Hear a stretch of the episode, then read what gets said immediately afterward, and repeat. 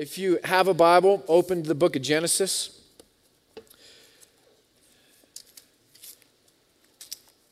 And we're jumping into this idea of the Knowing God series. So, Genesis chapter 4.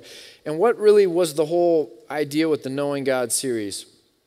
The Knowing God series really was about this hunger that we all have to go deeper in our faith, to know God more. And, and it was really saying, instead of talking about a bunch of these kind of other things out here, what if we just took and for a, a period of time did a series really on just how do I come to know God or know God more or have a greater uh, degree of intimacy with God? Just how do I deepen that connection to that fellowship with God? That's really the heart behind this series. And I, I really want to come at it from what might seem like a, well, it's, it's an old angle, but it's one that I don't think we talk about that often. And we see it begin here in Isaiah, or I'm sorry, Genesis chapter 4.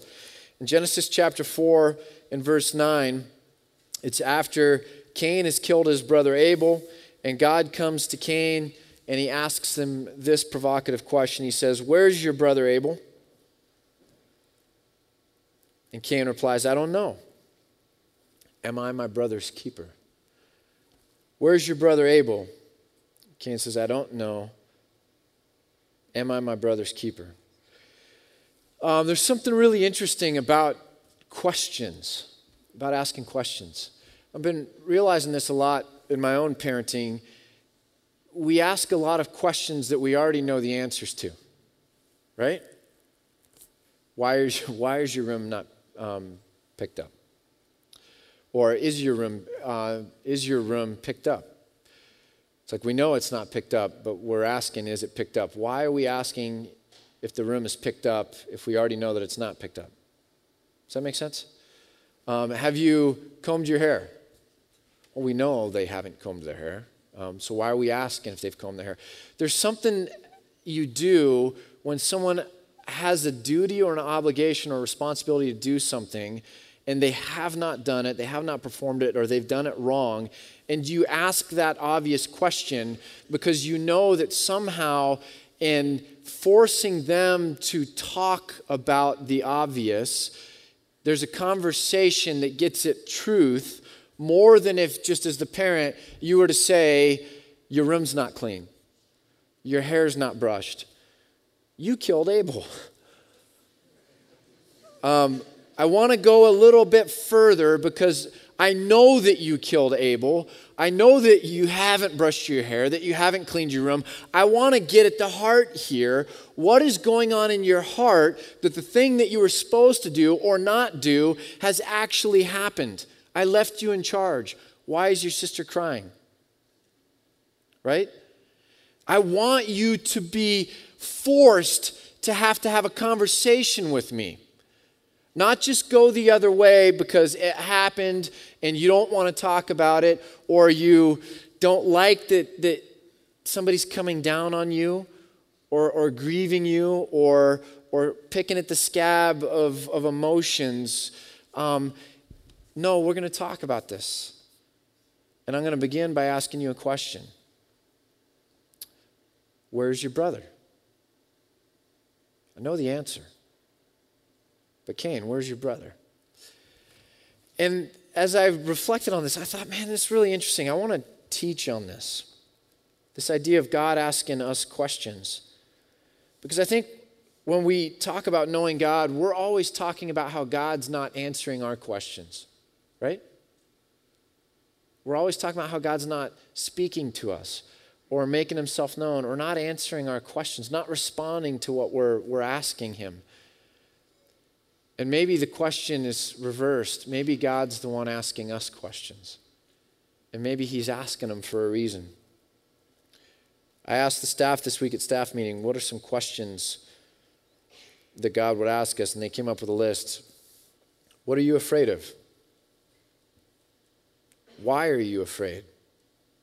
Are you afraid? What are your priorities?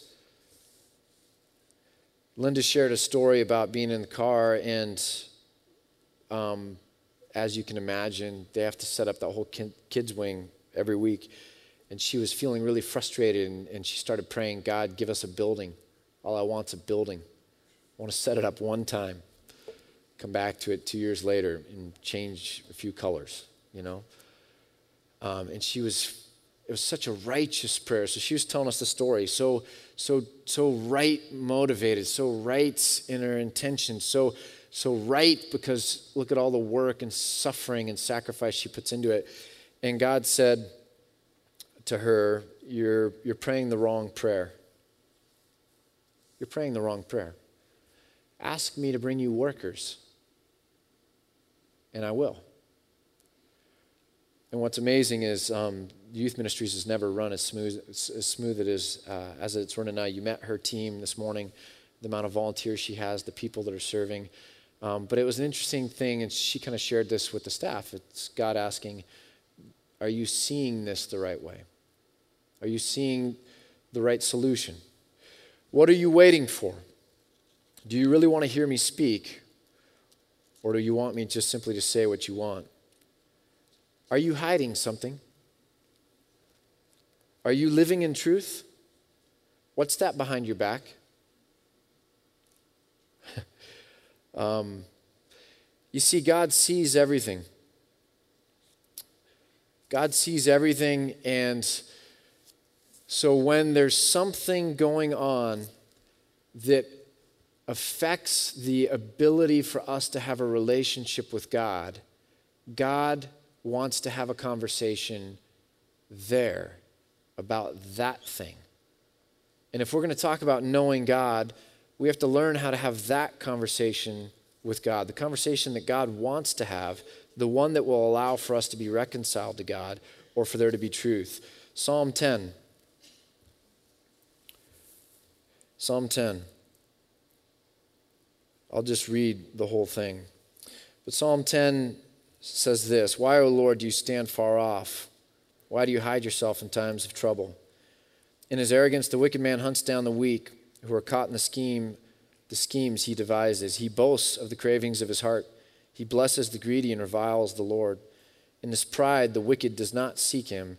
In all his thoughts, there is no room for God. But all his ways uh, are always prosperous, and his heart is haughty, and your laws are far from him. And he sneers at all his enemies. He says to himself, Nothing will shake me. I'm all, I'll always be happy, and I'll never have trouble. His mouth is full of curses and lies and threats. Trouble and evil are under his tongue. He lies in wait near the villages. From ambush, he murders the innocent, watching in secret for his victims.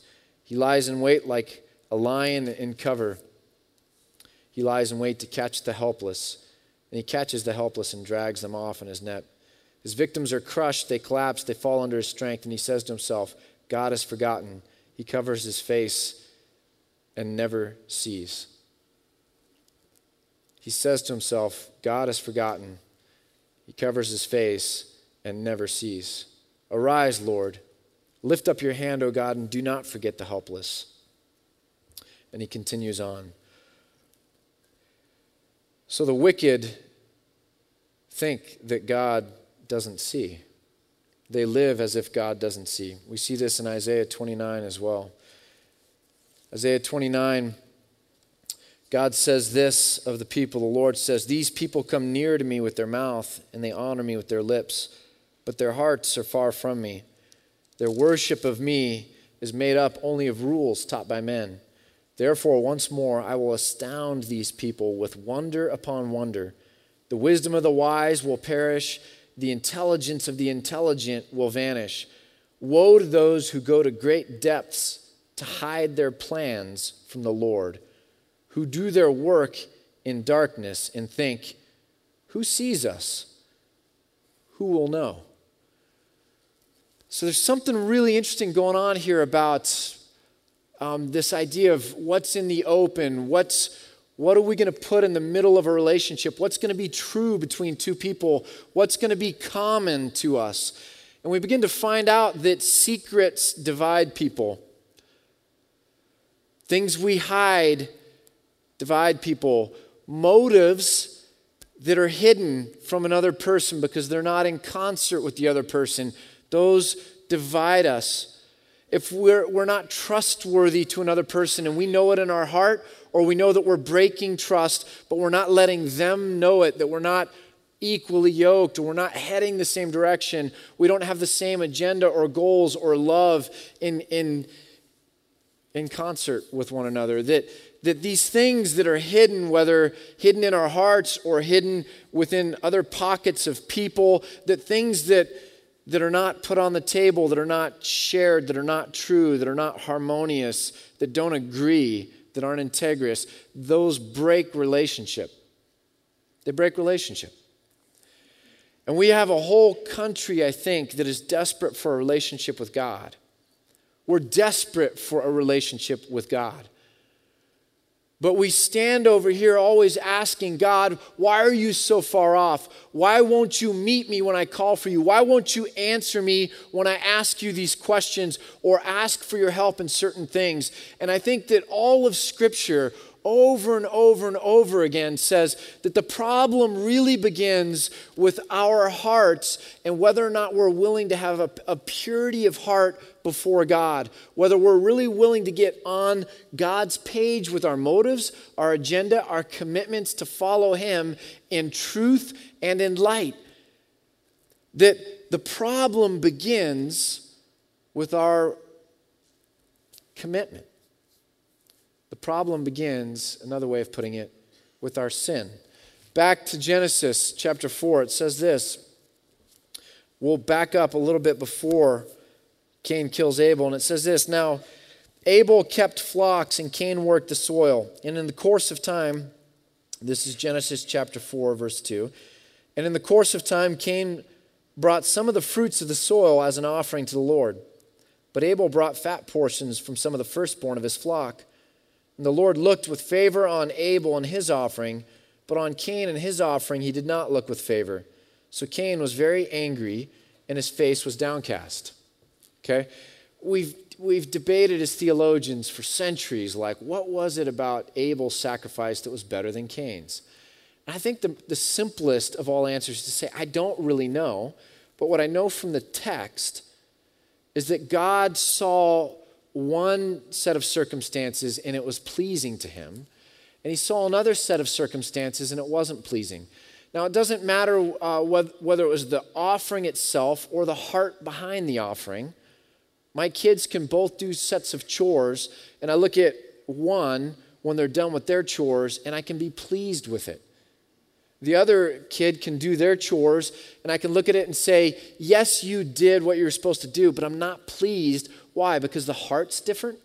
Okay?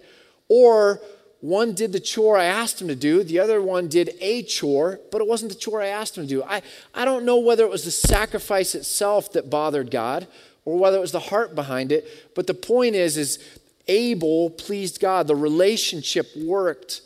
There was fellowship there. They, they joined into that and it brought them closer together. God was pleased. And what Cain did was something that was distasteful to God. It wasn't as clean or as, as true as what Abel did. And God let Cain know this wasn't, this wasn't what I wanted. This, this doesn't make our relationship closer. And Cain got frustrated. If I tell one of my kids, I don't like how you did your chores, what's the natural human response? You ungrateful parent who embitters me. Why are you always coming down on me? Why you got to be so hard? Why you got to boss me around all the time? Don't you just see what I did? Didn't, didn't you just, you, you, surely you could have seen what I just did. And it's more than any of my friends, even my Christian friends, would have done and you should be happy with what I did. You know, I mean, there's all sorts of little games a kid can play in that situation if a parent says, I'm not, I'm not pleased with this. And so Cain walks away, and you can begin to see the bitterness in his heart, and his face is downcast. And the Lord says, Why are you angry? Why is your face downcast? Verse 7, this is, this is really important. God says, If you do what is right, will you not be accepted? If you do what is right, will you not be accepted? This isn't legalism. This isn't you have to be perfect to earn my favor or my salvation or my relationship. This is just a natural parenting thing that's like, listen, teenager, don't you know if you do what's right, it'll be accepted? If, if you do school the way you're supposed to do school, don't you know you'll get the grades you want? The opportunities to go to college will be there. You'll actually learn things that are going to help you later in life. Don't you know that if you treat your, your siblings well, that it'll help build unity in the family? Don't you know that that'll go over well? When I ask you to do something, if you do it at my level of expectation or higher, don't you know that I will honor you and, and value and appreciate that and celebrate it? And it'll, it'll make me just so proud of you. Don't you know that if you do what's right, like it'll go well and it will be accepted?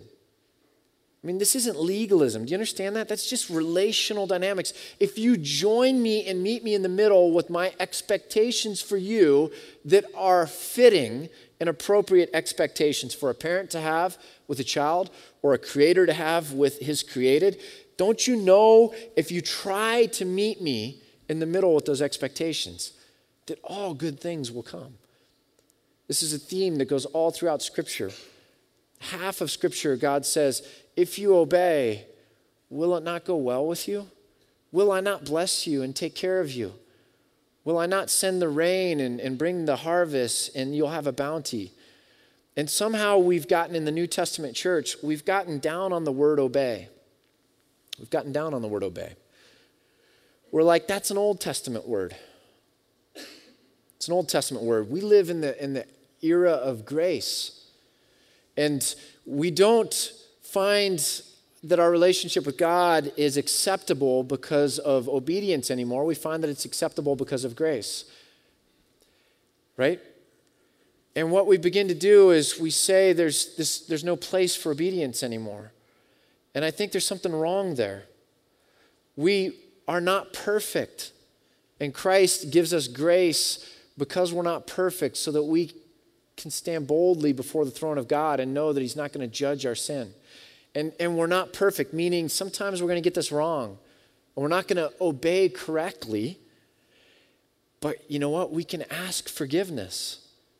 And because of grace, God will gladly forgive us. If my daughter says to me, Dad, I was supposed to do that, I got distracted, I forgot. Or you know what? I had bitterness in my heart and I took it out on my sister, and I know that grieves you. I'm sorry. You know what? Thank you for saying that. I forgive you. I accept you. I'll work with you. We can do this together. That's what grace looks like. But obedience is still every bit as present in the New Testament as it was in the Old Testament.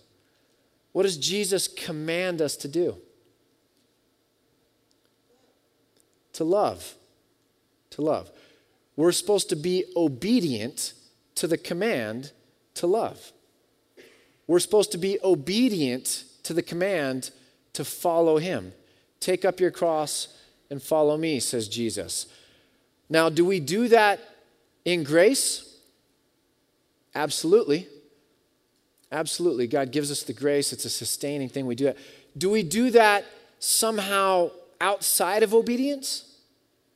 Has obedience passed away or lapsed or, or become irrelevant because we're doing this in grace? No, we're obeying in grace. We're obedient to this call or this command. We are following, and there's, there's this, this rightness that is a part of this relationship. If I'm not going to be obedient to Jesus and follow him and, and pick up my cross, then I'm being disobedient, right? And that disobedience, what's the command to that all through the New Testament? Repent. Just because there's forgiveness of sins and grace, does that mean we stop repenting? No. That Old Testament category of repent is in the New Testament too. So John the Baptist came, repent and be baptized. But that's still there when Paul was preaching, and everyone says, What do we got to do to have this relationship with God and this grace? And he says, Repent and be baptized. Repent means turn from doing it your own way and realize that if you follow Christ and seek to do what is right, that you will have grace and forgiveness and all that you need to continue, even when you get it wrong because you're not perfect, and it will go well with you because that's the promise. And we've lost sight of how to talk about obedience. And if we lose sight about how to talk about obedience, guess what we lose? We lose sight about how to talk about sin. Because if, if obedience doesn't really matter, then sin doesn't really matter, does it?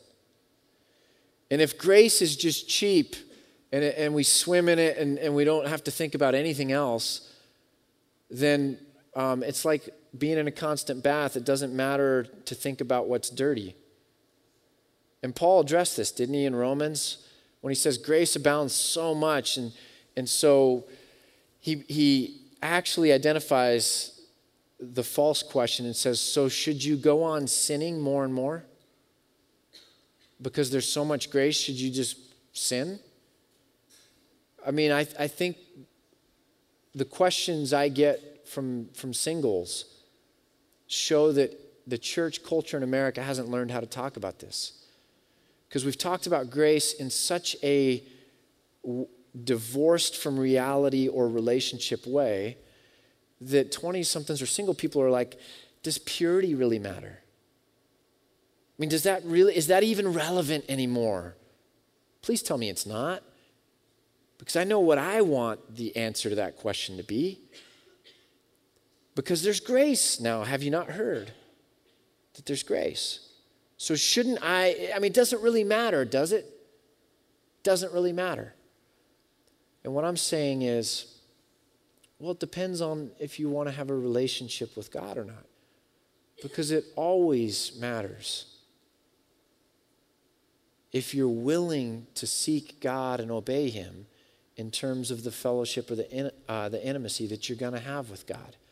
Because if you're not willing to seek God and obey Him, there's only one question God's asking you Where are you? What are you looking at? What is it that you think you want? Where are your eyes? Where's your wife right now? What are you seeking for fulfillment? Because I know it's not me. And until we're able to have truth in this conversation, until we're able to have transparency in this conversation, I don't know that I can talk to you about your job or the promotion that you want or the raise that you'd like to get so that you have more money or finances, or you, you want to go overseas and do missions. What are you going to teach people? Am I supposed to go with you? I'm not even with you here. Genesis chapter 4. Why are you angry, Cain? Did I do something wrong? Did I not do my chores? Did I, did I do my chores with a bad heart? Am I the one that's getting bitter? Why are you angry, Cain? Why is your face downcast? If you do what is right, will you not be accepted? But listen to this. If you do not if you do not do what is right, sin is crouching at your door. It desires to have you but you must master it. Sin is crouching at your door. It wants to bend or to tempt, it wants to devour you, to take you away from where you ought to be. But you must learn how to master that temptation. Here's the interesting thing about church in America when we don't understand how to talk about sin or obedience, but only grace, we talk about only justification. But we are saved in three parts justification, sanctification, and ultimately glorification.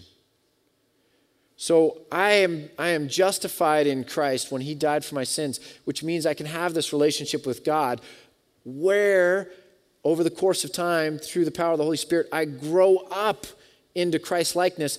In other words, I begin to become what I always should have been. I, I grow in maturity, I grow in health. And then ultimately, as that's happening, someday I'll be made like Christ. I'll be glorified when I stand in the presence of God. So, justification, sanctification, glorification. When we say it's just grace forget the rest, go do whatever you want. Sin doesn't matter because obedience is somehow not a part of the New Testament. We're just talking about justification. We've lost sight of the fact that all of us, even if we're Christians, um, even if we're a really good Christian, there's temptation, there is sin. We have, we have parts in our heart that are broken, and the Holy Spirit is wanting to work on those parts and fix those parts, right? Isn't that just common sense? I think we, we've divorced discipleship from our understanding of the New Testament. We've divorced growth. We've, we've taken the, the passages out of the New Testament where Jesus talks about good fruit coming from good trees that that's a natural thing. So if you do not do what is right, says God, sin is crouching at your door and it desires to have you, but you must master it. Jesus talked a lot about sin. He, he comes to people that are sinning, and what does he say to them? The first thing he says in love to people who are sinning says, I forgive you. What's the second thing he says? Go and sin no more. He didn't just come say, I forgive you, I forgive you, I forgive you.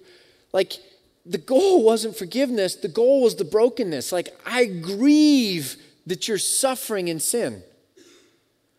I grieve that that keeps you from having the relationships you want with other people or with God or even with yourself because you loathe yourself.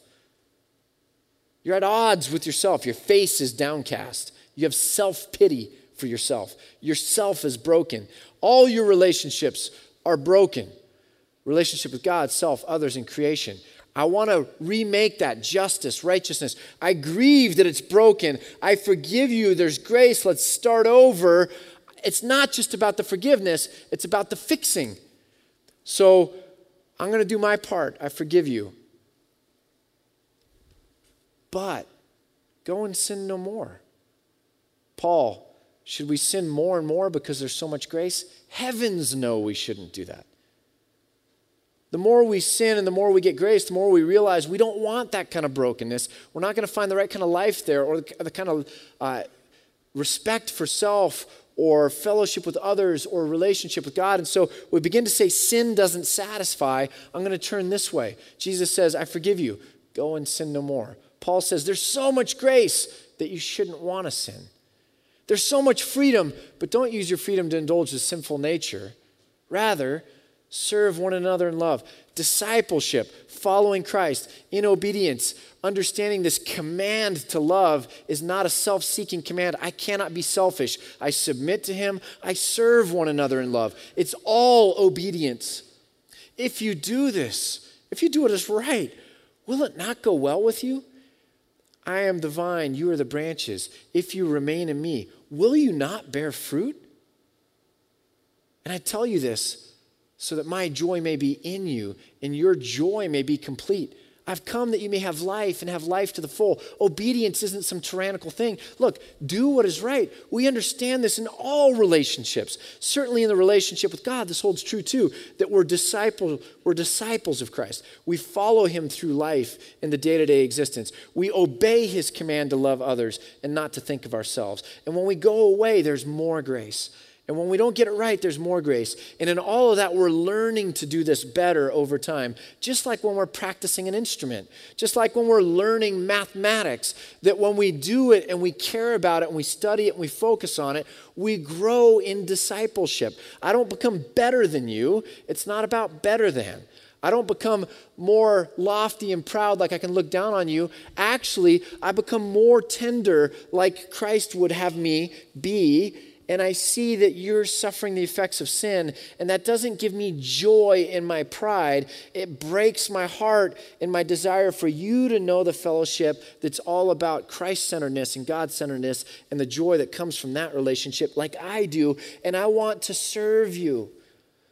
I'll wash your feet if it would help you understand that you need to turn from where you're going because sin is crouching at your door and it's devouring you and it's taking you away from where you really want to be.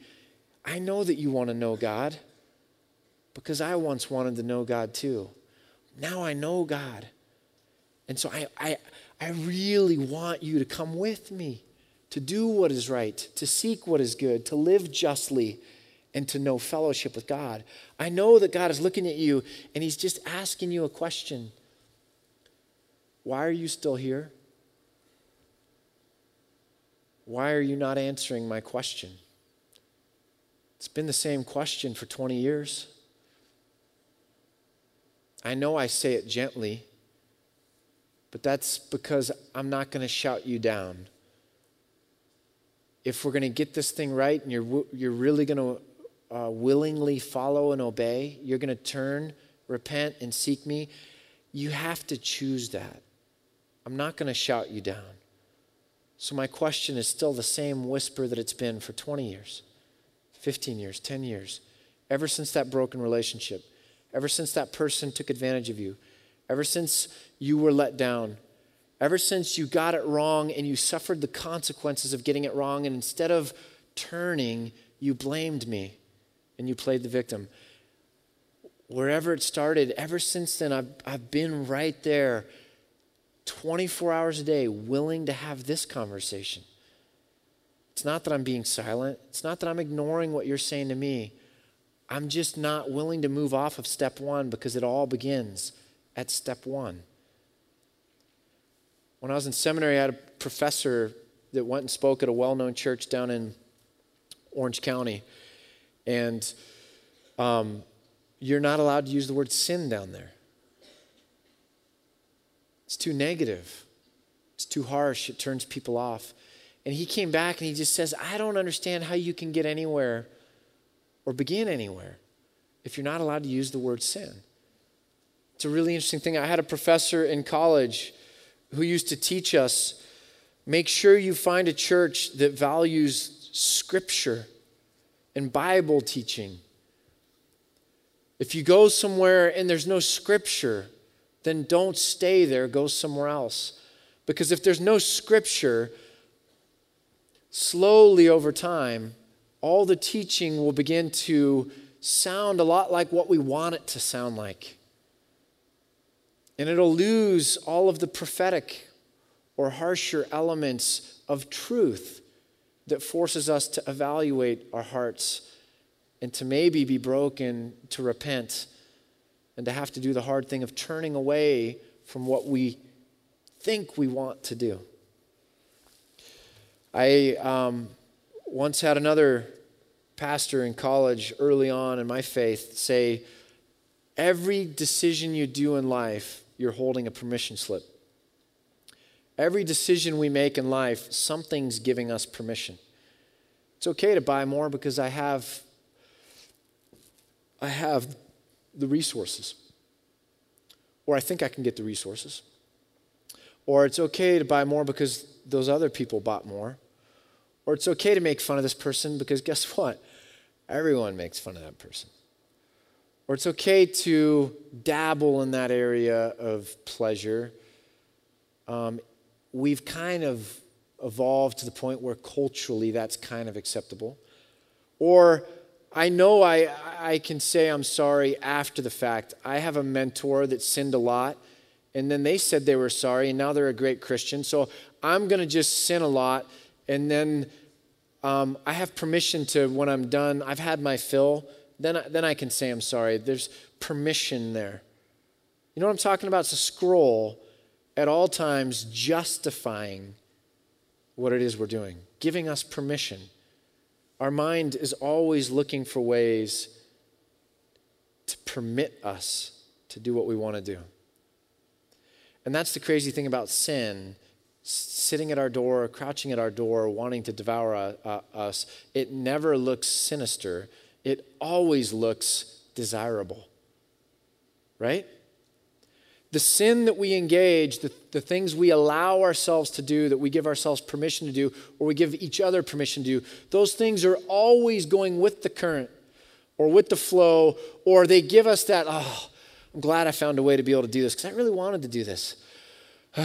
the guilt is gone and I get to keep moving forward. It never looks like a, a fire breathing dragon. Sin never looks like, oh my gosh, that's scary. It always masquerades, it always looks desirable, it always entices, but in the end it devours. The book of Proverbs speaks to this over and over and over again. Uh, here's one proverb it says this Rescue those being led away to death, hold back those staggering towards slaughter. Rescue those being led away, enticed away to death. Hold back, like literally get in and be active in holding back people that are staggering towards slaughter. They're, they're just not getting it. If you do what is right, will you not be accepted? They're not getting that. obey and it will go well with you. They're not getting that and they're being led away to slaughter. And they think there's this mirage. They think that it's everything they want. So we were in Santa Cruz a couple weeks ago, and Tamara took the girls. I was speaking uh, at a conference, and Tamara took the girls to this farm, and they were all at this farm, and they're hanging out there, and there's this sign, um, and it said Laughter House. And so Tamara was um, looked at that, she's Laughter House, and so she said to Mary Joy, "See, we should be having a good time, and you should be happier than you are." And she was kind of like poking at her. And Mary Joy, you know, crossed her arms. She said, Mom, it's a slaughterhouse. and there's all these goats and lambs, and, and maybe it was like for kids, and so that maybe they got rid of it because they were like offending little kids. Kids were like, oh no, like, um, so it's like laughter house. Or maybe, I don't know, the Judas goat, you know, the goat that leads the other goats to the slaughterhouse, like, you know, like a Far Side cartoon. You know, like the Judas goat is like crossing it out, you know, and um, so that he can more easily lead the other goats to slaughter or whatever it is. This is the way it looks. It doesn't say slaughterhouse when we look at it the first time. Only upon reflection, only upon hearing God's word, if you do what is right, will you not be accepted? And going, you know what? That's true. I know that in my belly. I know that to be true, God. I'm sorry. As hard as it is, as awkward as it is, let's go have that conversation that, that we've been waiting to have for 20 years. I need to say I'm sorry for that. I need you to help me make amends for that. I don't know how to turn. I've been doing this so long that I don't know how to do otherwise. My character is shaped this way. So if I turn, I mean, can you begin to help me start creating a whole new habit set so that I might have character a different way someday? We have to be willing to hear the tough words of Scripture that obedience matters, following Christ matters. We get to do that in the love and the grace and the desire of God. Um, and the reason He says this to us is because of his love for us. So, moving really quickly, Ezekiel chapter 33. Ezekiel 33 says this The word of the Lord came to me Son of man, speak to your countrymen and say to them, When I bring the sword against the land, and the people of the land choose one of their men and make them their watchmen, and he says this, uh, and he sees the sword coming against the land and blows the trumpet to warn the people. Then, if anyone hears the trumpet but does not take warning, and the sword comes and takes his life, his blood will be on his own head. And since he heard the sound of the trumpet but did not take warning, his blood will be on his own head.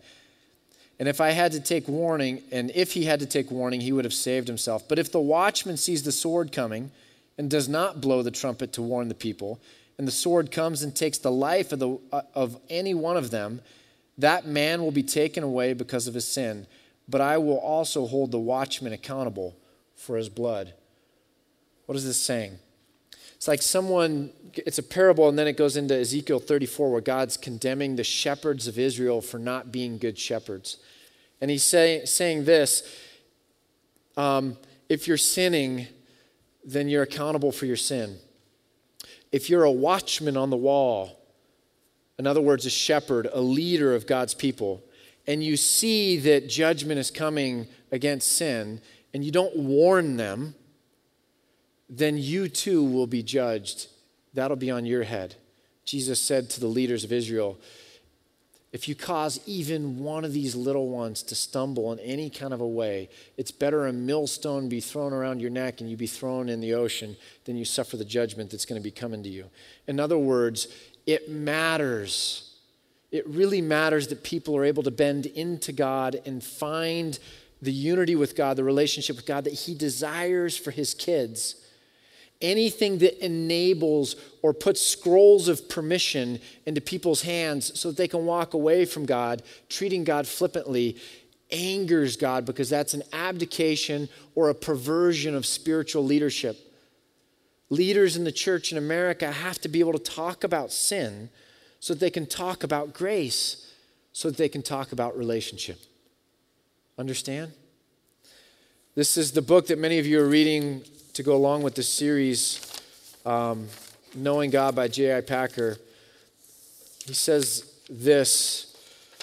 Um, these are three quick quotes that I took in succession because I think it shows the heart of God. It says, By setting his love on human beings, God has voluntarily bound up his final happiness with theirs.